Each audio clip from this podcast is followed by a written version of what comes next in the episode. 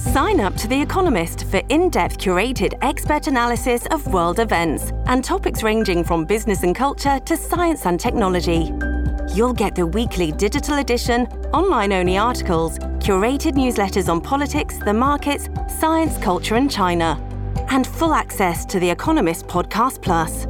The Economist is independent journalism for independent thinking. Go to economist.com and get your first month free. 森本武郎スタンバイ。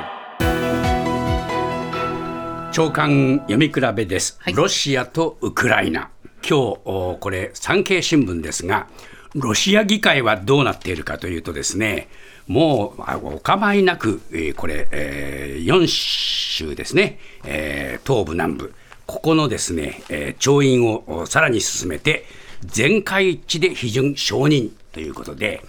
これね、下院でもなりましたけども、上院でもまた同じようなことをやるだろうというのはもう確実だというふうに言われてます。ですからもうおどんどん進めちゃう。一方、戦場ではどうなっているか、朝日新聞ですけれども、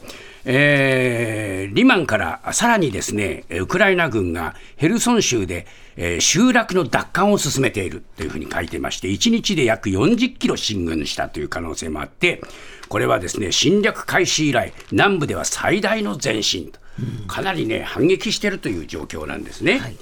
でそういう中で、えーこれ、ロシアはあ一部動員をかけてますが、これについて、独立系メディア、メドーザ、ここがここが書いてるというんで、これ、産経新聞紹介してるんですが、侵攻に参加したロシア正規軍の元兵士、えーなんて言ってるかというとですね、動員された兵士は多数が戦死するだろうと述べているっていうんですね。で、動員によってロシア軍が劣勢を打開できる可能性は低いと言ってるんです。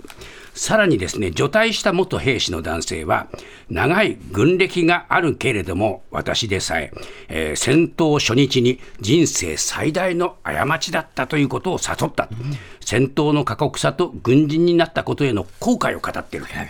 でさらに正規軍すら航空機や戦車、砲撃の支援がない、えー訓練が不十分なあ動員兵の間で死傷者が続出するだろうと。こういうふうに予測しているということでですね、この動員兵をこれ、えー作ったとしても決して好転しないという見方なんですね。